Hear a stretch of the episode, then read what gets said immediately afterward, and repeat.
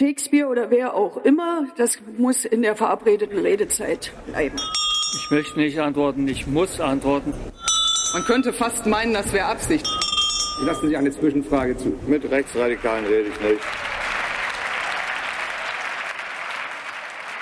Hallo, hier ist der Bundestalk, der politische Podcast des Staatsparlamentsbüros. Jede Woche unterhalten wir uns hier darüber, was uns aufgefallen ist in der Woche, was für uns politisch wichtig erscheint, was uns aufgeregt hat, was uns geärgert oder auch gefreut hat. Diese Woche müssen wir wieder mal über die Ampelregierung sprechen. Anfang der Woche gab es die Einigung auf die Kindergrundsicherung, eine krachende Niederlage für Lisa Paus, die viel weniger Geld gekriegt hat, als sie ursprünglich gefordert hatte. Anschließend gab es Dienstag und Mittwoch in Meseberg im Schluss die Kabinettsklausur mit einer ganzen Reihe von Beschlüssen. Und was die alle bedeuten oder was die wichtigsten davon sind, worum es jetzt eigentlich geht, wie es weitergeht, die Ampel nähert sich der Halbzeit und ein bisschen vielleicht auch Ausblick auf die Haushaltsdebatte, äh, die jetzt ansteht. Darüber wollen wir sprechen. Mein Name ist Bernd Pickett, ich bin Redakteur in der Auslandsredaktion der Taz, dort zuständig für die USA und Lateinamerika. Und bei mir sind heute Jasmin Kalarikal, ich gucke mir im Parlamentsbüro die FDP an. Nicole Opitz, ich bin Gender-Redakteurin im Inland. Und Stefan Reinecke, ich bin im Parlamentsbüro zuständig für die SPD und ein bisschen für die Linkspartei. Und jetzt doch noch einmal dabei, obwohl du dich letzte Woche als Moderator schon verabschiedet hast für ein halbes Jahr. Genau, jetzt aber wirklich das letzte Mal. Sehr schön, dass du noch mal da bist. Danke. Nicole, du hast die äh, ganze Debatte um die Kindergrundsicherung ja verfolgt. Lisa Paus ist mit einer Forderung nach 12 Milliarden eingestiegen in die Verhandlungen, hat dann noch zwischenzeitlich vor ein paar Wochen ja noch Lindners Wachstumschancengesetz blockiert im Kabinett, nur um dann jetzt rauszugehen mit 2,4 Milliarden, also gerade mal 400 Millionen mehr, als Lindner ursprünglich geben wollte. Wie viele Kinder kann sie damit jetzt wirklich aus der Armut holen?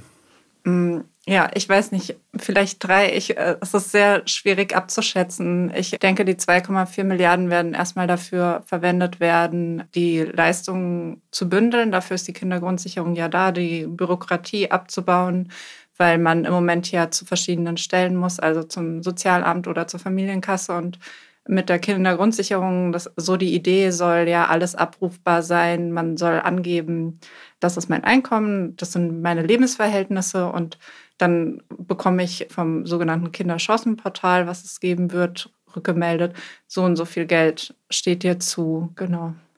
Also ähm, 2,4 Milliarden sind, äh, glaube ich, für den Anfang auch definitiv zu wenig. Und ich sehe das auch als Niederlage für Lisa Paus. Aber was ganz interessant ist, ist auch die Frage, gäbe es jetzt überhaupt etwas, was man Kindergrundsicherung nennen kann, wenn Lisa Paus das Wachstumschancengesetz nicht blockiert hätte. Und interessant ist auch, wie Lisa Paus argumentiert. Also sie sagt, dass das Existenzminimum neu berechnet wird und dass das ja eine Leistung außerhalb quasi was, was ein anderer Posten als die Kindergrundsicherung. Und deswegen kann man Kindergrundsicherung plus einen bestimmten anderen Betrag vielleicht rechnen. Das soll ja auch das Bürgergeld steigen. Das wissen wir jetzt erst, nachdem äh, die Kindergrundsicherung äh, feststand. Und was Lisa Paus auch sagt, ist, dass mit der Zeit, je länger die Debatte andauernd, immer mehr Kinder bzw. deren Eltern die Kindergrundsicherung in Anspruch nehmen. Und sie geht davon aus, wenn das jedes Jahr um 10 Prozent steigt, dann sind wir 2028 bei 6 Milliarden und nicht mehr 2,4 Milliarden. Also sie argumentiert quasi, der Betrag ist das eine, aber die Regelungen, die wir geschaffen haben, wenn sie alle in Anspruch genommen werden, dann steigt es automatisch und es ist ein Anspruch, den wir formulieren und damit ist gut. Sie hat ja die Zahlen jetzt mal vorgerechnet, gestern, also am Mittwoch dieser Woche, und hat gesagt, äh, kleinere Kinder bis zu 530 Euro pro Monat, die älteren Kinder 636. Das hört sich ja erstmal tatsächlich gar nicht so verkehrt an. Aber was ist da alles mit drin?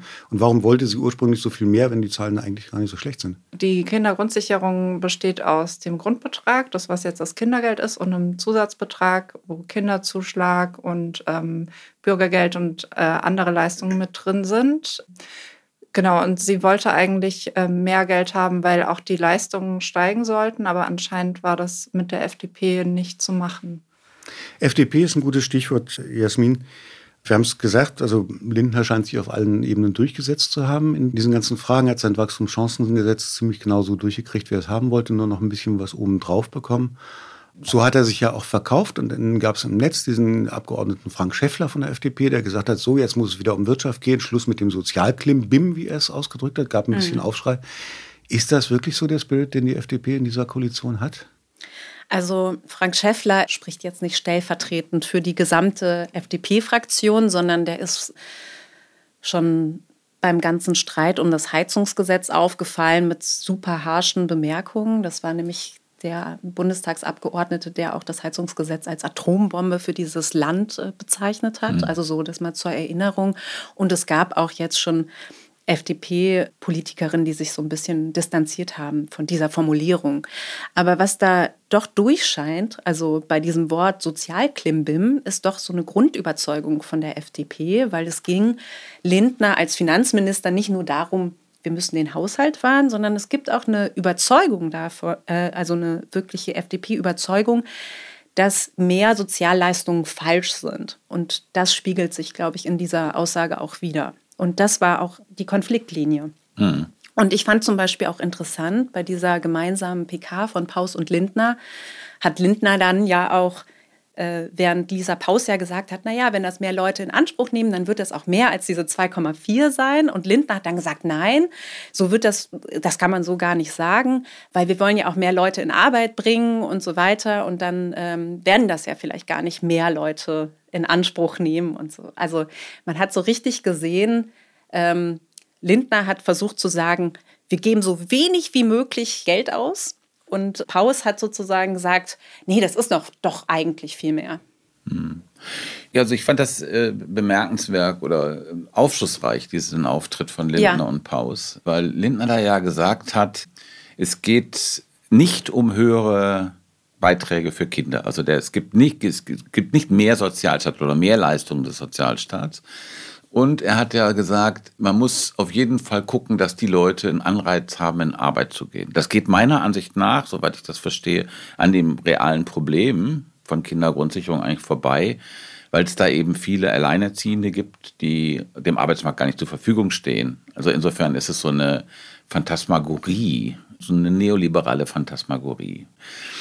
Und interessant fand ich aber das Argument, Nicole, was du am Anfang gesagt hast, jetzt zur Einschätzung, äh, was da passiert ist eigentlich mit der Kindergrundsicherung. Ich glaube, die, du hast so ein bisschen wiedergegeben, was die Grünen denken. Also Paus hat immerhin erreicht, dass es überhaupt diese Kindergrundsicherung gibt. Das ist Weiß ich nicht ganz genau, würde ich ein bisschen Fragezeichen hintermachen. Also ob sie gewissermaßen diese 12 Milliarden und diese missglückte Erpressung, das war ein missglückter Erpressungsversuch zu sagen, sie behindert das Wachstumschancengesetz und kriegt dadurch eine bessere Verhandlungsposition für die Kundengrundsicherung. Und ich fand, Paus machte wirklich einen unglücklichen Eindruck in dieser Pressekonferenz. Ich fand, die, sie hat sich ein bisschen verhalten wie eine Oppositionspolitikerin. Ne? Also man sagt so das, was man gerne haben will und am Ende ist man enttäuscht, dass es nicht kommt. Aber sie ist eben keine Oppositionspolitikerin, sondern sie ist die grüne Ministerin. Und ganz offensichtlich hat sie sich, würde ich, ist mein Eindruck, völlig verspekuliert. Also sie hat das Potenzial, was sie da hatte, in diesen Verhandlungen überschätzt. Und dann saß sie dann in dieser Pressekonferenz und musste sagen, ja, wir haben ja doch einen Einstieg geschafft in ein anderes System. Im Grunde genommen musste sie ihre Niederlage schönreden.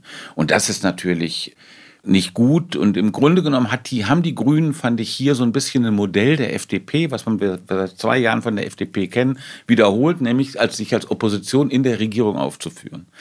Und das ist weder für die Grünen besonders gut und es ist auch nicht besonders gut, wenn wir an die Zukunft der Ampel denken, wenn das das Modell für die Zukunft sein soll.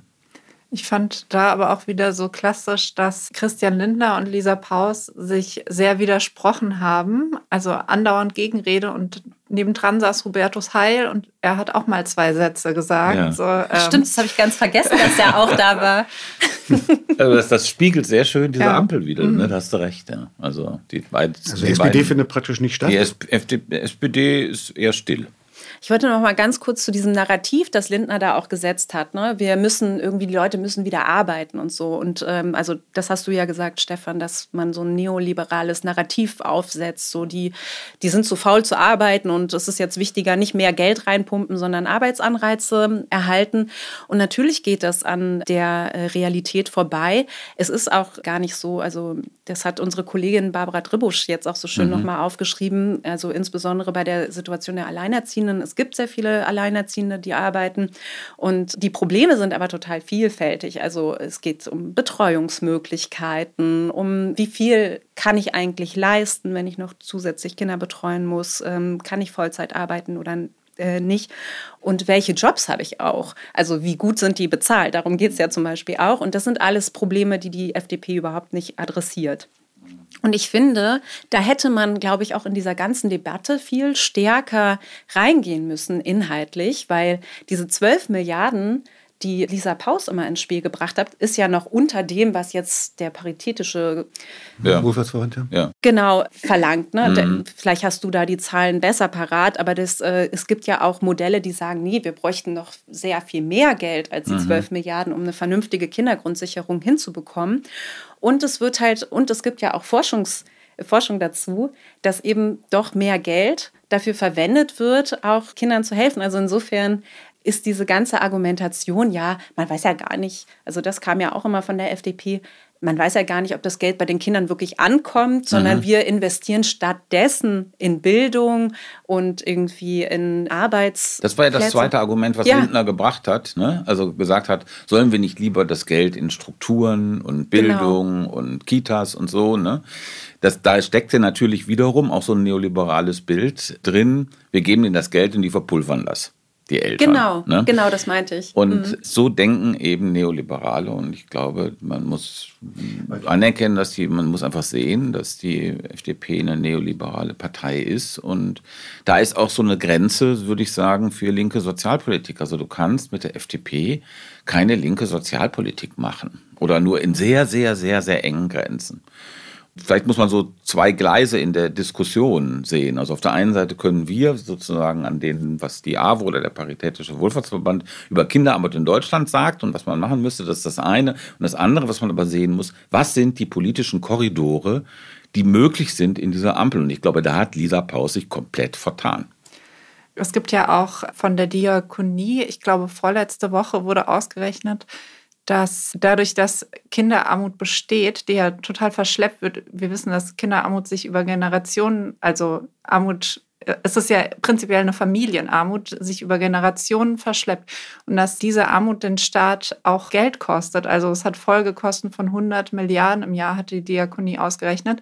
Und wenn die FDP sich auf diese Sozialpolitik sozusagen nicht einlässt, verstehe ich nicht so recht, warum sie sich auf diesen wenigstens den wirtschaftlichen Aspekt nicht einlässt. Also warum dieses Argument dort nicht zugänglich ist. Ich weiß nicht, Jasmin, vielleicht kannst du das besser also, einschätzen. Genau, also es gibt eigentlich immer wieder, das ist egal, ob das um das Bürgergeld oder das Kindergeld gibt, immer diese Argumentation, wir brauchen einen Lohnabstand. Also das Lohnabstandsgebot ist total wichtig und wenn man Menschen irgendwie, die nicht arbeiten, zu viel Geld gibt, dann wird der Anreiz zu arbeiten geschmälert. Das ist sozusagen die Überzeugung der FDP und deswegen lassen die sich auf äh, mehr Sozialleistungen nicht ein. Und es gibt einfach generell in, in, einer, in dieser liberalen Partei eine viel, viel stärkere Staatsskepsis. Ne? Also, mhm. dass man überhaupt als starker Staat irgendwie überall reingehen soll, sondern man muss sich so auf das Wesentliche konzentrieren.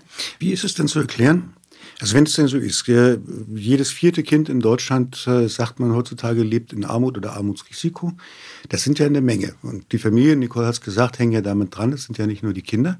Das ist ja eigentlich eine unglaubliche Menge an Leuten. Gleichwohl hatte man jetzt nicht den Eindruck, dass in der öffentlichen Debatte oder durch Demonstrationen oder sonst was Lisa Paus so quasi die Tribunen der, der armen Bevölkerung wäre oder so einen richtigen Push auch von der Zivilgesellschaft. Ja, die Studien von den Paritätischen und so weiter, aber Studien sind Studien und das bleibt dann irgendwie im Expertenzirkel, weil das so ein richtig so ein öffentliches Thema wäre, wo Leute sich fürchterlich aufregen und sagen, dieser Lindner, warum mein Kind wächst in Armut und der und so, war ja eigentlich nicht. Wie ist das zu erklären? Also ich glaube, das liegt daran, also ich sehe das ein bisschen anders mit dem Lohnabstandsgebot, was, was Jasmin, was du gerade gesagt hast. Ich glaube, dass das Lohnabstandsgebot im Grunde genommen eine vernünftige Idee ist. Genau. Also keine neoliberale Idee, sondern eine vernünftige Idee, um Sozialneid, und zwar insbesondere sozusagen im unteren Viertel oder unteren Drittel der Gesellschaft irgendwie zu verhindern oder einzudämmen. Wenn wir jetzt also uns vorstellen, es gibt jetzt sozusagen die Erhöhung des Bürgergeldes um 12 Prozent. Wenn wir uns vorstellen, wir hätten jetzt diese wirklich auskömmliche Kindergrundsicherung, dann hätten wir wahrscheinlich eine Situation, wo wir eine Konkurrenz hätten, mit, gerade mit, wenn der Mindestlohn bei 12 Euro oder 12,41 Euro bleibt, zwischen Leuten, die sozusagen working poor sind und Leuten, die nicht arbeiten. Ja. Und das ist eine hochexpl gesellschaftlich hochexplosive Situation. Und deswegen würde ich dieses Lohnabstandsgebot aus, im Prinzip verteidigen, weil ich glaube, dass, dass diese Konkurrenzen, und da gibt es ein enormes Verhetzungspotenzial gegen Leute, die Staatsleistungen bekommen und nicht arbeiten. Deswegen würde ich das im Prinzip verteidigen. Und mhm. man muss auch diese Proportionen sehen. Und die FDP, das ist für die im Grunde genommen das, was die FDP hasst, wenn der Staat Leuten, die nicht arbeiten, mehr Geld gibt. Und das hat ja Lindner im Grunde genommen auf jeder, in jeder Äußerung zu erkennen gegeben, wie er diese Kindergrundsicherung überhaupt findet, was er davon hält, nämlich gar nichts. Ja, absolut. Aber so meinte ich das auch nicht, dass ich das Lohnabstandsgebot falsch finde. Aber die eine Frage ist ja, wie will man damit politisch umgehen? Man kann ja einfach sagen, wie viel braucht man für Kinder, um vernünftig zu leben? Also so, wie viel braucht man? Und dann kann man sagen, wir brauchen ein Lohnabstandsgebot, da müssen die Löhne auch noch höher liegen, damit eben dieses mhm. Verhetzungspotenzial, was du beschrieben hast, eben nicht auftritt. Das ist ja die Frage, wie man auf die Dinge drauf guckt. Und die FDP nutzt das halt immer nach unten zu drücken. Also die, die arm sind, sollen arm bleiben. Und das, was ich zum Beispiel bei der FDP auch ein bisschen perfide finde, sie haben ja auch das Bildungsministerium mhm. besetzt und sie sagen dann, wir wollen in die Strukturen investieren und gleichzeitig war ja diese Idee, dann müsste man ja im Gegenzug sagen, diese Idee, wir geben ganz viel Geld in die Schulen, die in äh, schwierigen Stadtvierteln liegen und so weiter, das müsste man dann massiv ausbauen und das passiert ja zum Beispiel auch nicht. Also ja. ja. Länderhoheit, aber. Genau, ja, aber trotzdem. Hm. Ist richtig, du hast. Ich, ich, ich würde trotzdem aber, noch, aber, aber de, deine Frage, ja. Bernd, aber das war, es war im Grunde eine vermittelte Antwort auf diese Frage. Nee, du Warum? hast auf, auf Jasmin geantwortet, nee. nicht auf meine Frage, aber vielleicht kannst du es ja noch nachholen. Doch, aber ich glaube, dass das der Grund ist. Weil das eine bestimmte Gruppe ist, die von dieser Kindergrundsicherung jetzt profitiert oder eben zu wenig profitiert. Und das sind Alleinerziehende und es sind migrantische Familien. Und das ist eben nun ein relativ kleiner Teil dieser Gesellschaft und es ist ein Teil des unteren Viertels oder unteren Fünftels dieser Gesellschaft. Und es gibt eben einfach nicht diese, also außer den Wohlfahrtsverbänden, die das, glaube ich, scharf sehen, gibt es nicht so eine große Solidarität mit dieser Gruppe. Und wie gesagt, wenn man das in einer idealen Welt hätten wir beides. Wir hätten einen höheren Mindestlohn und eine höhere Grundsich Kindergrundsicherung. Ja. Aber wir haben keine linke Regierung, sondern wir haben ja. eine Regierung mit der FDP. Von Kinderarmut sind vor allem Kinder von mhm. Alleinerziehenden und in Großfamilien. Also sobald man zwei Geschwister hat oder mehr, ist man von Kinderarmut betroffen. Bernd, du hattest ja gefragt, warum jetzt Lisa Paus nicht von den Familien gefeiert wird. Ich glaube, einerseits hängt das ein bisschen damit zu tun, dass halt Menschen, die in Armut leben, mit dem Zurechtkommen im Alltag beschäftigt sind. Also wenn man wenig verdient und dann noch Sozialleistungen bekommt, muss man sich einerseits um um seine Lohnarbeit kümmern, andererseits äh, die Sozialleistungen irgendwie beantragen und dann halt noch älter sein. Und andererseits liegt das, glaube ich, auch so an dem Auftreten von Lisa Paus. Ich glaube, sie drückt sich manchmal komplizierter aus, als es nötig wäre. Genau. Ich glaube auch, dass Armut ein ganz großes Stigma ist in dieser Gesellschaft, weil ja diese mhm. Idee, Armut ist irgendwie selbst verschuldet, glaube ich, ganz stark ist im gesellschaftlichen Bewusstsein. Also es, es ist ein schambesetztes Thema auch. Das spielt eine Rolle, das hast du ja. wirklich recht. Äh, zu dieser Performance, was du gerade von Lisa Paus, äh, Nicole, angesprochen hast, finde ich, dass insgesamt die Ampel auch ein gewisses Talent hat, Sachen, die vielleicht besser sind, als sie scheinen, wirklich mies zu verkaufen.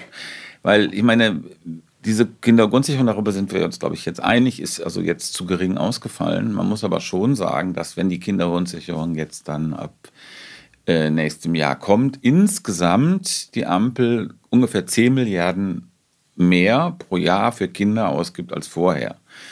Da kann man sagen, ist zu wenig, aber ist auch nicht nix. Und jetzt hat man so ein bisschen in der Öffentlichkeit den Eindruck, dass die, also das ist so eine ganz kinderfeindliche Regierung, die also gar nichts auf die Kette kriegt. Und das stimmt jetzt so auch nicht, finde ich. Weil es gab die Kindergelderhöhung, es gab die Erhöhung des Kinderzuschlags und das sind schon Sachen, von denen eben doch viele dann noch profitieren. Aber es gab halt auch eine massive Inflation in der gleichen Zeit. Absolut richtig, natürlich, klar. Wir sind jetzt so ein bisschen auch bei den Grünen. Ne? Also letzte Woche hat in der Wochentaz Albrecht von Lucas ein Essay geschrieben, wie hat das genannt, Zukunftspartei in der Zwickmühle oder irgendwie mhm. sowas. Oder Ende der Zukunftspartei und er meinte die Grünen und sagt, in dieser Regierung wackelt also der Schwanz mit dem Hund, weil der kleinste Koalitionspartner, also die FDP, quasi die Agenda regiert und den eigentlich ideenreicheren und auch in Wahlergebnissen stärkeren Koalitionspartner, nämlich die Grünen, so vor sich her treibt und die SPD macht gar nichts. Dann gibt es das Narrativ, dass äh, irgendwie alles, was in der Ampel passiert, nur durch den Konflikt zwischen Habeck und Baerbock zu erklären sei, wo sie sagen, seit äh, dem Streit um die Kanzlerkandidatur, so. damals Habeck sauer, weil er es nicht geworden ist, seitdem kungelt er Sachen aus und guckt immer, also er habe mit Lindner zusammen das Wachstumschancengesetz ausgekungelt mhm. wäre dann stinksauer gewesen auf Lisa Paus, die heimlich im Auftrag von Baerbock quasi äh, das dann zur Fall gebracht hat, um Habeck zu Bernd, was hast du für das Informationen? Nein, das sind keine Informationen, das sind Spekulationen, ja, die man nachlesen kann okay. in verschiedenen anderen Medien. Ähm, ich wollte das mal mit euch abklären, die das ja viel näher verfolgt als, als ich. Was haltet ihr von diesem ganzen Krams? Also sind die Grünen tatsächlich inner sich äh, so zerstritten und deshalb kann die FDP so auftrumpfen? Ist das so? Mein Eindruck ist ein anderer. Also das mag sein, dass es da Rivalitäten gibt zwischen Habeck und Baerbock, aber dass die der so das Kraftzentrum oder ne, die, äh, dieses Konflikts sind, diesen inneren Konflikt sind, den Eindruck habe ich nicht. Ich habe mehr den Eindruck, und das finde ich sehr überraschend eigentlich, dass die Grünen so ein bisschen unprofessionell in dieser Regierung wirken. Also sie waren ja eigentlich sehr gut vorbereitet durch beide, Habeck und Baerbock, die ja schon vorher in der Opposition versucht haben, die Grünen auf so einen Regierungskurs zu bringen. Deswegen hatte man auch angenommen, die können das. Und was wir jetzt aber gesehen haben, war sowohl bei diesem diesem Gaspreisdiskussion, dass sie da irgendwie völlig rumdilettiert haben und aufs falsche Pferd gesetzt haben. Dann gab es dann bei, das, bei dem Gebäudeenergiegesetz äh, wirklich handwerkliche, äh, grobe Fehler. Und wir sehen jetzt bei Lisa Paus diesen etwas äh, wirklich verunglückten Versuch, wie ich fand, ihre Interessen durchzusetzen. Und also das wundert mich so ein bisschen. Ne? Ich meine, da waren ja 16 Jahre Opposition im Bund und mein Eindruck ist, dass es da an handwerklicher Professionalität den Grünen fehlt. Und dass das ein Problem, die sind sozusagen, die, da, da gehe ich mit, also du hast ja diesen Essay da von Albrecht von Lucke erwähnt, also das ist sozusagen die programmatisch äh, kreative Kraft in dieser Regierung, die Grünen aber sie kriegen es irgendwie nicht so richtig auf die Straße. Äh, und zwar aus handwerklichen, professionellen Mängeln erstaunlicherweise. Ich glaube, da würde ich so nicht mitgehen, so in dieser harten Kritik, weil ich glaube, es ist viel mehr begründet in dieser Konstellation der Ampel, was kann man in so einem Dreierbündnis überhaupt durchsetzen? Und das ist einfach total schwierig und das hat man in der Kindergrundsicherung gesehen, beim Bürgergeld. Also gerade da, wo die Vorstellungen, die Grundvorstellungen der Parteien sehr weit auseinandergehen, gibt es eigentlich immer nur so ganz, ganz kleine Kompromisse. Mhm. Und sage ich mal so, FDP und Grüne, die müssen ja so in ihre Milieus, in ihre Milieus reinwirken. Das heißt, das ist am Anfang immer so eine ganz aufgeblasene Debatte und am Ende schrumpft es quasi zusammen auf so den kleinstmöglichen gemeinsamen Nenner. Dazu kommen natürlich mhm. auch diese ganzen finanziellen Zwänge mit, äh, wir müssen die Schuldenbremse wieder einhalten und so weiter. Das macht ja dann Realpolitik. Deswegen würde ich das gar nicht so sehr auf die Performance der einzelnen Ministerinnen zurückführen. Mhm. Du hast, finde ich, ich gebe dir recht. Also äh, das ist absolut ein Punkt. Diese Bedingungen sind entscheidend. Und ich glaube, das ist eben auch die Funktionslogik von solchen Dreierbündnissen. Die ist eben eine andere als in dieser Volksparteien-Ära. Ja. Ne? Also die Volksparteien, da, da lief die, die Kompromissbildung gewissermaßen in den Parteien vorher und auch so ein bisschen nicht auf der großen Bühne. Und jetzt sind die bei so Milieuparteien, wie du es gerade beschrieben hast, die müssen sozusagen ihr Publikum adressieren, gehen dann mit solchen Forderungen in die Regierung und müssen da die Kompromisse finden. Und das läuft eben mit einem wahnsinnigen Getöse ab. Und dafür, das irritiert die deutsche Öffentlichkeit, weil die das im Grunde genommen nicht gewohnt sind, dass also diese politischen Auseinandersetzungen im Kabinett wirklich dauernd stattfinden. Und das ist eben im Moment, glaube ich, der Punkt, an dem wir sind, dass die Ampel da keinen Modus bis jetzt gefunden hat, also dass sozusagen die Parteien ihre Klientele bedienen und dass man aber gleichzeitig nach außen noch so ein Bild von, von einer fähigen Regierung abgibt. Ja, das ist bis jetzt nicht gelungen und die Aussichten, dass das in den nächsten zwei Jahren gelingt, würde ich auch jetzt für eher bescheiden halten. Okay, ich meine, bis jetzt waren das Kabinettsbeschlüsse, Gesetzesentwürfe, mhm. beschlossen werden müssen sie ja noch im Bundestag und wahrscheinlich das ein oder andere davon auch im Bundesrat.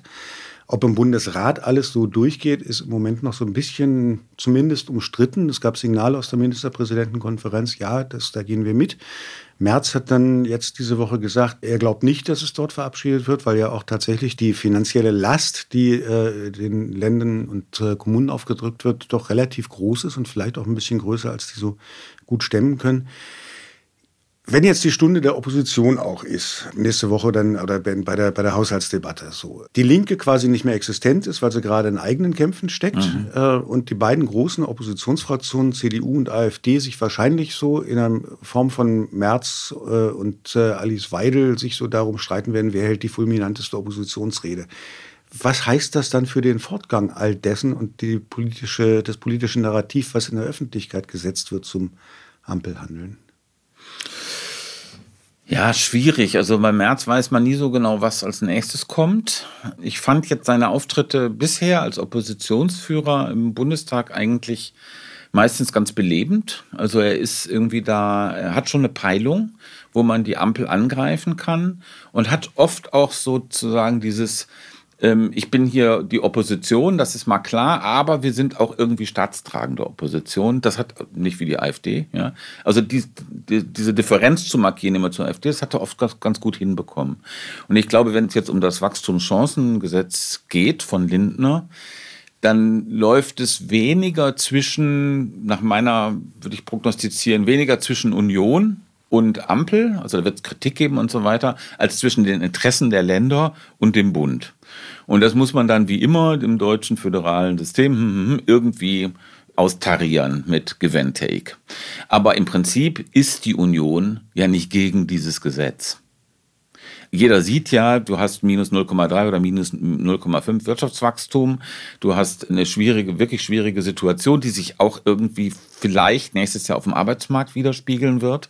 Und dass man da versucht, was ja dieses Wachstumschancengesetz äh, vor allen Dingen ist, mit äh, verbesserter Abschreibung für Unternehmen Investitionen zu generieren, das ist, dagegen kann man vernünftigerweise eigentlich nichts sagen. Und auch so eine Partei, die ja wirtschaftsnah sein will, wie die Union, kann dagegen eigentlich nicht viel sagen. Also die Arbeitgeberverbände Verbände sagen, wunderbar, prima, da wird die Union jetzt nicht sagen, das ist doch von vorne bis hinten falsch.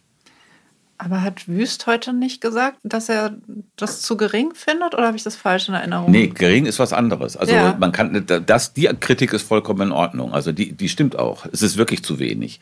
Aber zu wenig ist was anderes als zu sagen, dass es grundsätzlich dass falsch. es grundsätzlich mhm. falsch ist. Natürlich kann man sagen, das Volumen ja. ist zu gering. Das ist aber eine ganz andere Interessenslage als dieser Konflikt zwischen Bund und Ländern. Weil da geht es nicht darum, dass es zu gering ist, sondern geht es darum, dass es wer zahlt jetzt eigentlich dafür. Ne? Weil das sind halt ein Volumen von sieben Milliarden und da sind Länder und Kommunen beteiligt.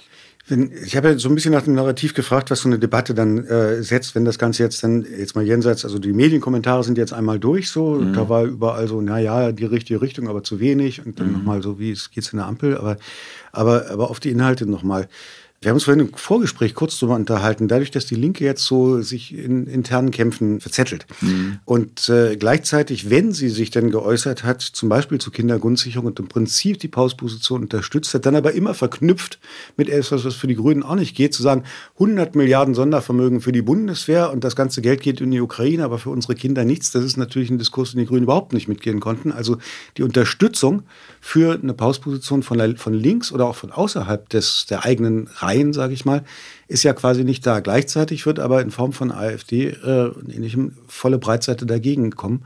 Was heißt das auch so für so eine Zukunft von dem Mut auch zu, sage ich mal, linkssozialreformerischen Projekten innerhalb der, der Ampel? Ja, schwierig. Also ich sehe es ehrlich gesagt bei dieser Mindestlohndebatte. Also bei dieser viel zu geringen Erhöhung, wo auch die Gewerkschaften ja erstmals dann in dieser äh, Mindestlohnkommission gesagt haben, wir tragen das nicht mit, was zum ersten Mal passiert ist. Da gab es dann jetzt von der, also nicht von der äh, Regierungs-SPD, aber von Klingbeil, der hat gesagt, ja, also so, da, so geht es nicht weiter. Wir müssen, der, der Mindestlohn muss, muss, äh, muss stärker steigen äh, angesichts der Inflation. Also da ist sozusagen, da ist die SPD zumindest so halb ähm, engagiert. Ja? Also nicht so engagiert, dass sie hätte sagen, gesagt hätte, wir müssen jetzt so ein ähnliches Modell nochmal machen, äh, wie Scholz es da 2017 nach der Wahl angekündigt hatte, dass man die Kompetenz der Mindestlohnkommission äh, unterbricht und einen staatlich festgesetzten oder von Regierung festgesetzten neuen Mindestlohn nimmt. Also ich würde sagen, dieser sozialreformerische Elan ist jetzt mit Bürgergeld, Kindergrundsicherung, ähm, vielleicht Mindestlohn wird es dann im nächsten Wahlkampf geben als Thema, eher verbraucht. Also ich sehe da nicht viel Chancen, zumal wir jetzt diese wirtschaftliche Situation haben, die schwierig ist. Und jetzt haben wir die Diskussion darum, nicht, wo geben wir mehr Geld für Sozialstaat aus, sondern wo kürzen wir. Das ist sozusagen ab jetzt auch der neue Talk.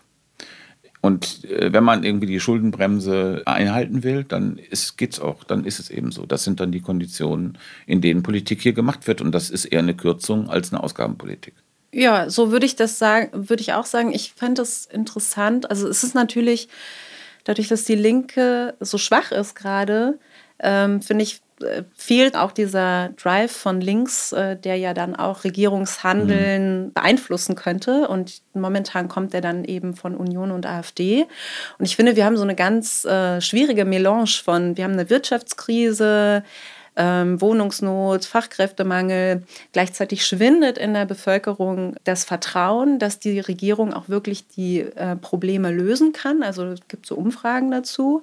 Und das ist natürlich schon ein großes Problem im Hinblick auch ähm, auf, was heißt das eigentlich für den Erfolg der Rechten und so. Mhm. Insofern finde ich das alles ein bisschen bedrückend. Gerade. Aber ich, ich glaube, man kann jetzt auch gar nicht sagen, wie wird es jetzt sein. Also ich glaube, es kommt auch darauf an, kommt eigentlich gesellschaftlich vielleicht auch mal so ein Punkt. Ich frage mich, ich ähm, gucke ja auch ein bisschen so auf so Wohnungspolitik. Ich frage mich auch schon die ganze Zeit, warum haben wir eigentlich nicht Riesenaufstände? Also die Wohnungsnot ist echt ein Thema. Ähm, ich kenne niemanden, der nicht sagt, ich besuche eine Wohnung, finde nichts und so. Also natürlich ist es auch eher so ein Städteproblem und auch mhm. fokussiert. Ne? Also so auf dem Land hat man andere Probleme. Aber natürlich ist es in den Städten, und da leben auch viele Menschen, ein großes, großes Thema. Aber gesellschaftlich im Protest oder sowas äußert sich das ja, ja noch gar nicht. Und ich glaube, das ist auch so eine Frage, gibt es das irgendwann? Gibt es irgendwann einen wirklichen Widerstand aus der Gesellschaft heraus? Könnte das auch ein Thema sein, wo die SPD mal wieder Lebenszeichen zeigt? Weil Sie ja jetzt über die Frage Mietpreisbindung ausweiten. Äh, vom Mietpreisdeckel, so wie es das mal in mhm. Berlin gab, reden Sie ja noch nicht wirklich auf Bundesebene, aber in die Richtung wird zumindest diskutiert. Ist das was, wo die SPD mal wieder was zeigen kann? Ja, müsste. Ich meine, man hat jetzt in Berlin aus Berliner Perspektive irgendwie keine guten Erfahrungen gemacht. Also ne, es gab ja diese Geschichte mit dem Mietpreisdeckel, der dann in Karlsruhe kassiert worden ist. Es gab dieses äh, Volksbegehren für Enteignung von Deutsche Wohnen. Jetzt hat die SPD in Berlin jetzt die Koalition gewechselt und, und das ist jetzt hinten runtergefallen. Meinst du, dass also, es unter der alten Koalition gekommen wäre? Nee, aber es wäre ein Thema geblieben zumindest. Und das ist jetzt ganz weg. Also mit Rot-Rot-Grün wäre das zumindest ein Thema geblieben von Seiten der Linken. Also es gab ja, daran wollte ich erinnern, es gab wirklich Versuche auf dem Wohnungsmarkt mit auch äh, tauglichen und äh, Mitteln äh, wirklich was zu verändern. Und die sind bedauerlicherweise aus diesen und, diesen und jenen Gründen gescheitert. Und insofern ist da aus diesem, da ist so ein bisschen die Luft raus. Oder man ist sehr vorsichtig und guckt, dass es funktioniert und nicht irgendwie wieder in Karlsruhe scheitert. Ja, da ja. In Karlsruhe ist es ja gescheitert, weil äh, die gesagt haben, das ist nicht Länderzuständigkeit. Genau. Berlin kann das nicht alleine genau. machen. Sowohl Miet Mietpreisdeckel als auch Vorkaufsrecht und so weiter, das ginge so nicht.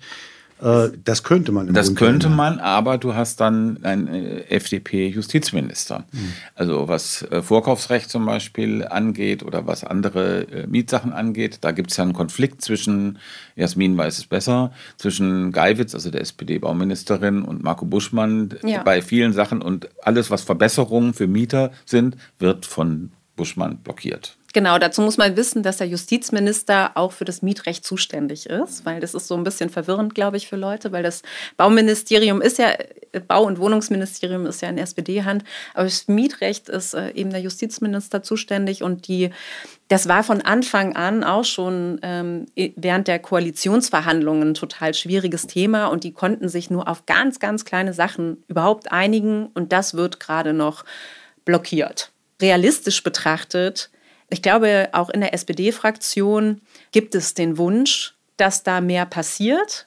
und auch ein Frust darüber, dass Marco Buschmann blockiert, das auf jeden Fall. Aber real passiert bislang noch nichts und ich halte sowas wie einen Mietendeckel auf Bundesebene ist in dieser Ampelkoalition völlig undenkbar gerade für mich. Also das ist nicht durchsetzbar, glaube ich. Gibt es irgendeine Koalition, die theoretisch vorstellbar wäre, wo es möglich wäre? Ja, ich meine, das, das ist aber Asche. Also natürlich hätte man sich vorstellen können, dass eine ähm, Regierung von SPD, Grünen und Linkspartei, dass die da ähm, mehr probiert hätten. Aber du hast immer bei diesen ganzen Fragen, die Sozialstaat angehen und die Verteilung angeht, hast du einfach immer die FDP, die im Bremserhäuschen sitzt und sagt Nein. Und das ist gewissermaßen die, das kann man kritisieren, das kann man an jeder Stelle immer wieder kritisieren, aber es ist gewissermaßen die Geschäftsgrundlage dieser Regierung. Ja. Und äh, das war es von Anfang an auch. Ja. Und äh, was finde ich, wo die Ampel unter ihren Möglichkeiten bleibt, ist, dass sie diese Konflikte, die sie hat, sind immer sehr ähnliche Konflikte. Also es gibt auch welche, die jenseits davon sind, zum Beispiel diese Industriestrompreisdebatte, die da ist, drauf, die, da kommen wir gleich drauf. Also es ist ein ähnliches Muster immer. Die FDP sagt, nein, geht nicht, haben kein Geld, wollen wir nicht. Und was möglich wäre und was am Anfang möglich war in dieser Regierung, das hat man beim Koalitionsvertrag gesehen, war, dass man auf der Basis dieser, dieser, dieser Gegensätzlichkeit und Unterschiedlichkeit so ein Give-and-Take-Spiel doch macht. Ja. Und dass man vorher sagt, also die FDP kriegt das und dafür kriegen die Grünen aber jetzt zum Beispiel hier diese 60 Milliarden äh, Klimatransformationsfonds. Also dass man vorher versucht, äh, ähm, einzelne Projekte, von denen Parteien profitieren, das vorher auszudealen. Das hat sozusagen im Koalitionsvertrag irgendwie zu meiner größten Überraschung sehr gut funktioniert, fand ich. Und ähm, seitdem geht die Kurve nach unten. Also weil sozusagen das, was Jasmin vorhin angesprochen hatte, alle senden in ihre Klientele rein und machen Maximalforderungen und die prallen oben aufeinander und müssen dann irgendwie wieder runtergekocht werden.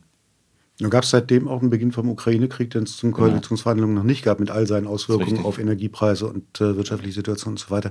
Kurz spekuliert oder einfach nur eingeschätzt, wäre das nicht passiert, sondern die Koalition hätte sich wirklich einfach ohne externe Krise oder mit einer auslaufenden Corona-Krise und dem Re äh, Rekuperieren von dieser Krise, hätte sich auf ihr Programm konzentrieren können, würde dann jetzt nur auf das innerkoalitionäre abgezogen, abgezielt, würde es dann anders aussehen oder würden die sich genauso streiten dann in der Umsetzung wie jetzt? Ich glaube, die würden sich genauso streiten, ehrlich gesagt. Also, weil diese, diese Konflikte bei der Kindergrundsicherung, das sind, das berührt immer so Grundüberzeugungen von den Parteien. Und wenn die so gegeneinander stehen, dann zofft man sich eben. Genau. Und ähm, das kann man, finde ich, auch dann von den einzelnen Parteien auch nicht verlangen, dann zu sagen, also man kann ja auch, egal wie man zu der FDP steht, nicht sagen, jetzt macht mal linke Politik. Das, ähm, das ist eine falsche Erwartungshaltung an diese Partei. Ich meine, die FDP hat wie viele Landtagswahlen verloren? Sechs hintereinander, ähm, was schon irgendwie eine Bestrafung war dieser dafür, dass sie in der Regierung ist. Das muss man schon so sehen. Sie leidet unter dieser Regierung. Insofern finde ich das richtig, was Jasmin gesagt hat. Ja. Zum, zu der Frage des Ukraine-Krieges und der Auswirkungen auf die Ampel würde ich sagen, es war eine sehr ambivalente Auswirkung auf die Ampel. Auf der einen Seite mussten insbesondere die Grünen, insbesondere Habeck, insbesondere das Wirtschaftsministerium gewissermaßen die ganze Agenda komplett äh, äh, also verändern. Es war ein Wirtschaftsministerium, was sozusagen auf äh, Transformation äh, geeicht war und aufgestellt war. Und dann kam genau das Gegenteil. Man musste nämlich irgendwie dafür sorgen, dass hier äh, genug ähm, fossile Energie zur Verfügung steht. Das war ein wahnsinniger Stresstest für die, für, für Habeck und für die Grünen. Auf der anderen Seite gab es aber auch den Effekt, dass dieser Krieg die Ampel natürlich zusammengeschweißt hat. Das heißt, die Zentrifugalkräfte, die sowieso da sind, sind gewissermaßen ähm, äh, eingehegt worden, weil klar war, ist, äh, diese Regierung muss funktionieren, die muss zusammenbleiben. Und in so einem Krisenmoment bleibst du ja auch zusammen. Also das hat, ich würde sagen, dieses erste Jahr mit, mit dem Ukraine-Krieg war eher die Ausnahme der Ampel und jetzt dieser Streit ist eher der Normalmodus. Ja, das würde ich auch sagen, weil man eben, und der ist vor allem bestimmt durch das Geld, weil innerhalb der Krise wurden ja Milliarden Hilfspakete geschnürt. Das heißt, da konnte man ja das, was du davor gesagt hast, jeder kriegt mal ein bisschen was, den Tankrabatt oder genau. wie auch immer, das konnte man da noch finanzieren. Und jetzt mit dieser Entscheidung zu sagen, wir gehen zurück zur Schuldenbremse mhm. und wir gehen wieder in so in den normalen politischen Modus, gibt es halt ganz andere Finanzierungszwänge und dadurch äh, bin ich jetzt auch trotz dieser Klausur in Meseberg, die jetzt stattgefunden hat, wo sich jetzt Kanzler, äh, Wirtschaftsminister Habeck und Lindner dann hingestellt haben und gesagt haben, wir haben das alles im Griff und wir machen jetzt ähm, super weiter die, die Konflikte sind ja dadurch nicht äh, ausgeräumt, indem man sich vor ein schönes Schloss stellt. Genau. Also außerdem standen sie ja schon viermal vor diesem schönen Schloss und haben genau das so was sehr Ähnliches gesagt. Ja. Mhm. Der Geist von Meseberg, das klingt mhm. immer so eine Mischung aus Schundroman und äh, irgendwie Comedy-Programm oder sowas. Das ist ganz eigenartig. Du hast es gerade angesprochen, schon ein Konflikt, den sie in Meseberg nicht gelöst haben, sondern erstmal ausgeklammert haben, beziehungsweise dadurch dass erstmal kein Beschluss dazu gefällt wurde und äh, offenbar sowohl Lindner als auch Scholz dagegen sind. Industriestrompreis mhm. äh, 5 Cent. Gibt es ja unterschiedliche Streits. Geht es überhaupt? Will man dafür überhaupt aus, Geld ausgeben? Viele Wirtschaftsverbände sagen, wir brauchen das unbedingt. Dann gibt es die Frage, wenn, dann nur für die großen Energieeffizienten oder für alle? Gibt es eine mhm. Wettbewerbsverzerrung, wenn es nur die Großen kriegen? Das so mittelständische Betriebe eher sagen. Das wird ja wohl der nächste Punkt sein, über den man sich in den nächsten Wochen und Monaten womöglich gar streitet. Wie geht's aus? Was glaubt ihr? Nein, ich fand, das war ganz interessant, weil bevor sich das Kabinett in Meseberg getroffen hat, hatte die SPD eine Klausur. Also die SPD-Fraktion. Und da haben sie einen Beschluss gefasst, wo sie sich für einen Industriestrompreis ähm, ausgesprochen haben.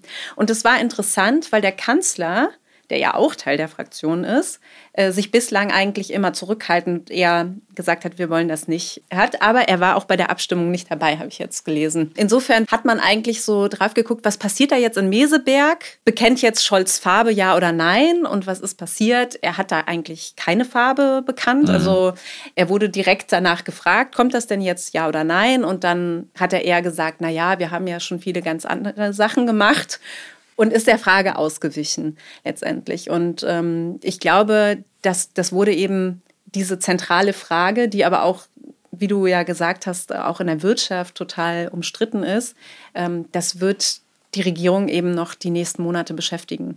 Und die FDP zum Beispiel, die ist ja gegen so eine, so traditionell gegen so Dauersubventionen. Und die haben aber jetzt zumindest so ins Spiel gebracht, denn ähm, die Stromsteuer zu senken. Mhm. Surprise ja. Steuer senken. Also interessant finde ich an dieser Industriestrompreisdebatte, dass die eigentlich völlig quer zu allen ideologischen Lagern läuft. Ja, also es ist ja nicht so, dass, dass es eine linke oder rechte nee, Haltung genau. zu dieser Frage gibt. Auch nicht, also Fratscher zum Beispiel, ne, der ja immer eigentlich sonst verlässlich so für so eine eher linke ökonomische Politik ist und sowas unterstützt. Vom Institut der, für Deutsche Wirtschaft? Institut für Deutsche Wirtschaft, also so gewerkschaftsnah, der ist zum Beispiel dagegen. Und zwar mit Gründen, die eigentlich eher so ein bisschen grün sind. Der sagt nämlich, naja, damit verhindert man ja das, was jetzt kommen muss an Transformation, weil du subventionierst ja im Grunde genommen die Nutzung fossiler Energie. Und das ist eigentlich ein klassisch grünes Argument, was eigentlich also, also Habeck quasi in, der, in seiner DNA hat. Habeck als Wirtschaftsminister sagt aber, wir brauchen aber irgendwie diesen Industriestrompreis für ein paar Jahre, um zu verhindern, dass übermäßig viel Industrie abwandert. Das ist ein ganz pragmatisches Argument. Eins, das man sonst eher sozusagen bei Arbeitgeberverbänden als, ne? Aber ich glaube, hier redet der Wirtschaftsminister. Und der Finanzminister, also Lindner, ist dagegen auch nicht, glaube ich, so ganz prinzipiell, sondern eher, weil er sagt, okay, ich habe kein Geld. Also irgendwo ein funktionales Reden und kein ideologisches. Scholz ist in der Mitte und sagt erstmal, hm, mal abwarten. Das finde ich nicht so ganz dumm, muss ich sagen, weil jetzt mal gucken, wie sich die Sache entwickelt. Und im November gibt es wahrscheinlich neue Zahlen. Und dann ist sozusagen, das ist so eine klassische Attitüde oder politische Praxis von Kanzlern in Deutschland, am Ende sozusagen als Stimme des Konsens aufzutreten. Und das ist was, was passieren kann. Das heißt, wenn die Zahlen wirklich sich zuspitzen, was Deindustrialisierung oder Abwanderung aus Deutschland von relevanten Exportindustrie, relevanten Industrien angeht, dann kann Scholz dann zum Beispiel Ende des Jahres sagen, ja, wir haben jetzt eine Situation, da müssen wir doch was machen. Ja, aber wenn Sie die Zahlen zuspitzen, das ist ja schon zu spät. Ich meine, du, du legst ja so einen Schalter nicht ganz schnell um. Ja, so nee, nee, das, das geht nicht ganz schnell, das ist eine langfristige Sache, aber im Grunde genommen ist es systematisch falsch. Also das muss man immer nochmal sagen. Systematisch ist es falsch, die Nutzung, und zwar insbesondere für Großindustrie, fossile Energie zu subventionieren. Ja, also dass Habeck dafür so brennt, ist eigentlich eher erstaunlich. Ja. Also es wird sozusagen so eine irgendeine so pragmatische Lösung am Ende gibt irgendwas eingedenk der finanziellen Möglichkeiten wahrscheinlich irgendwas Kleines. Naja, ich glaube, das ist so äh, Realpolitiker Robert Habeck, der irgendwie Angst hat, dass äh, irgendwie Industrie abwandert. Und die Idee ist ja nicht, dass das für immer so bleibt. Also das ist ja ein begrenzter ja. Zeitraum. Transformationsstrompreis haben die das ja, glaube ich, genannt. Ne? Also so ein bis quasi genügend günstige Energie vorhanden ist, gehen mhm. wir dann nochmal mit staatlicher Unterstützung aber, rein. Das ist so die Idee. Das ist aber ziemlich ne? konjunktivisches Reden, muss man sagen. Ne? Das geht dann davon aus, dass das alles so funktioniert mit dem Deutschland-Tempo von Herrn Scholz. Das Problem, was im Moment da ist, dass nämlich der Strom, der jetzt schon produziert wird, gar nicht transportiert werden kann in den Süden, dass das in kurzer Zeit gelöst wird. Und das ist ein sehr kniffliges Problem. Also ja. insofern gibt es so ein paar Xe drin in ja. dieser Rechnung. Ja, ich glaube, knifflige Probleme bleiben dann eine ganze Menge wahrscheinlich. Wir haben uns ja an anderer Stelle hier auch schon oft darüber unterhalten, wie lange geht der Ukraine-Krieg noch und was bedeutet das mhm. weiterhin auch sowohl in direkter militärischer Unterstützung, womöglich doch andere Kriegsinvolvement, sage ich mal, noch mhm. nicht, um nicht Beteiligung zu sagen, äh, Deutschlands und äh, wie lang ist as long as it takes und so und was heißt das dann auch wieder für sowohl einen Bundeshaushalt als auch für gesellschaftliche Stimmung und ähnliches. Äh, das wird ja auch alles in der zweiten Hälfte dieser Ampelzeit äh, mit eine Rolle spielen und die Prognosen, was Ukraine angeht, sind ja im Moment überhaupt nicht rosig. Äh, ich kenne niemanden, der sagt, Chance, Licht am Ende des Tunnels im nächsten halben Jahr ist das ist das vorbei, sondern eigentlich richten sich alle darauf ein, dass das noch ein langer Konflikt wird. Und das heißt, die Flüchtlingsthematik wird bleiben. Und das scheint ja auch doch ein Riesenthema zu sein, auch wenn es jetzt in Meseberg nicht so eine Wahnsinnsrolle gespielt hat. Ein bisschen natürlich schon. Ne? Also die, die äh, Erklärung jetzt Georgien und äh, welches andere Land war es noch? Moldau. Äh, Moldau zu sicheren Herkunftsländern zu erklären. Mhm. Das ist jetzt zwar mhm. nicht die Ukraine, aber also die Verschärfung äh, ist ja dann schon da. Die Kommunen sind da noch nicht mit drin, die sich immer noch beschweren, dass ihnen zu viel Lasten aufgebürdet werden. Also ich glaube, da kommt noch eine ganze Menge. So, wir haben jetzt gemerkt in, der, in dieser Diskussion der letzten äh, halben Stunde, in dem Moment, wo Stefan eigentlich die sozialreformerische Agenda der Regierung für beendet erklärt hat, haben wir auch Nicole für beendet erklärt in diesem Talk. Ähm, sorry for, sorry for that, das wollte ich nicht. Ich, ich, ich denke, es ist sehr realistisch. Ich meine, das wurde ja, glaube ich, auch gestern in der Bild vom FDP-Generalsekretär angekündigt und ich weiß nicht, wie sehr man sich noch gegen die FDP durchsetzen wird. Ich befürchte gar nicht. Also er hat gesagt, das war die letzte Sozialreform ja. der Ampel, ne? Ja. Mhm. Aber was, also würde ich dich schon nochmal fragen, weil du hast ja ein bisschen den Puls auch dran an, äh, an den Verbänden, an der Diakonie und so weiter, die ja schon sich um diese Menschen alle kümmern. Was heißt denn das? Also ich meine, das ist jetzt zu wenig, das haben wir analysiert. Ne? Ähm, selbst wenn es vielleicht mehr ist als nichts und du gesagt hast, Lisa Paus hat vielleicht mit ihrer missglückten Erpressung doch hingekriegt, dass es überhaupt irgendwas gibt. Okay. Mhm. Aber was heißt denn das jetzt? Also wenn man auf allen Ebenen eher sparen muss, haben wir auch gehört jetzt, ne? um die ganzen Kosten wieder reinzukriegen und so. Gleichzeitig die Inflation, alle sagen, die Inflation ist zwar weniger geworden, aber ab jetzt wird es ungefähr auf dem Niveau bleiben. Das ist immer noch deutlich mehr als Lohnsteigerungen derzeit. Mhm. Das heißt, gerade für niedrige äh, Haushalte mit niedrigem Einkommen wird die Situation in den nächsten Jahren schwieriger werden und sozialreformerisch will die Koalition nichts drauflegen. Was heißt das dann für, für, für all diese Familien? Was heißt das für Stimmung in Deutschland? Wie siehst du das? Ja, ich bin auch gespannt. Ich bin, glaube ich, nicht so gut mit Prognosen und würde mich in die Richtung auch äh, ein bisschen zurückhalten wollen. Aber das heißt natürlich, dass Familien, die jetzt mit dem Überleben irgendwie zu kämpfen haben, weiterhin kämpfen müssen. Dass das Bürgergeld erhöht wird, ist natürlich gut, aber ist natürlich bei weitem nicht genug. Und mit der Kindergrundsicherung, die ab 2025 kommen soll, kann man nur hoffen, dass es dann einfacher wird. Aber es ist natürlich alles, es reicht ja hinten und vorne nicht. Ja, das äh, reicht hinten und vorne nicht. Also was man natürlich machen könnte, wozu aber diese Regierung wahrscheinlich auch nicht in der Lage sein wird und jetzt ziemlich sicher nicht in der Lage sein wird, ist an die klimaschädlichen Subventionen ranzugehen. Da gibt es ja eine ganze Menge. Das ist, hat so ein Volumen von 60 Milliarden ungefähr. Äh, sind im Einzelnen, im Detail dann immer knifflige Sachen. Das ist was, dieses Dienstwagenprivileg zum Beispiel, drei Milliarden wird nicht gehen, scheitert an der FDP, wahrscheinlich auch an der SPD. Dieselsubventionen sind acht Milliarden. Also man, da gäbe es echte Spielräume, die, auch, die man auch gut verkaufen könnte. Aber ich glaube, ich habe nicht den Eindruck, dass diese Regierung wirklich im Sinne von, sagen wir mal Neustart, aber dass sie wirklich sozusagen so einen Neustart machen können, wo sie sich das nochmal von vorne angucken und sagen, wir setzen so ein, wir sind in der Lage, so ein Give-and-Take-Spiel wie im Koalitionsvertrag nochmal auf, neu aufzusetzen und irgendwie wirklich sinnvolle Sachen äh, zu kürzen. Es gibt nämlich sinnvolle Sachen, die man kürzen kann und andere sinnvolle Sachen, wie zum Beispiel den Industriestrompreis damit zu finanzieren. So eine kreative Energie vermute ich jetzt bei dieser Regierung eher nicht. Zumal, wenn dann die Wahlen näher rücken, das ein automatischer Reflex ist, dass jede Partei auf eigenes Ticket mehr arbeitet als vorher. Mhm. Wenn ich vielleicht noch einmal kurz zu Meseberg zurückkommen äh, kann, also um, um diesen Gedanken nochmal aufzunehmen, dieses, äh, wird es jetzt genauso weitergehen oder nicht, da hat Lindner ja so einen schönen Satz gesagt, ähm, wir sind eine Regierung, in der wird gewerkelt und gehämmert. Mhm. Und dann hat Scholz gesagt, der hat dann dieses Bild aufgenommen. Äh, mhm. aber es kommt was bei raus, das hat Lindner gesagt. Also so, wir haben so die Strategie, ja, wir sind ein bisschen laut und, und kämpfen, aber wir haben dann am Ende gute Ergebnisse. Und Scholz hat dann danach gesagt, ja, es wird gewerkelt und gehämmert, aber wir brauchen einen Schalldämpfer. ja, und, und er, er, hat, glaube ich, die Rolle des Schalldämpfers. Genau, also da bin ich jetzt ehrlich gesagt auch einfach mal gespannt, ähm, ob äh, dieses wirklich mhm. ganz öffentliche Streiten, ne? weil ich finde, das war ja bei der Kindergrundsicherung auch so desaströs und ich glaube, damit haben sie sich das auch selbst verbaut, das, was dann an Erfolg vielleicht auch mal da ist, auch zu verkaufen, ne? indem man halt, da, da wurden ja haben aus den Ministerien irgendwelche Briefe dann irgendwie veröffentlicht, wo die sich dann gegenseitig mhm. angegriffen mhm. haben und so. Und das ist natürlich kein guter Regierungsmodus. Mhm. Und ob sie da mit einem Schalldämpfer wirklich rausgehen, das bleibt jetzt. Man muss sagen, das hat an, wirklich angefangen, ernst, ernsthaft angefangen mit dem Durchstechen von diesem ersten Entwurf fürs Gebäudeenergiegesetz äh, ohne sozialen Ausgleich. Ne?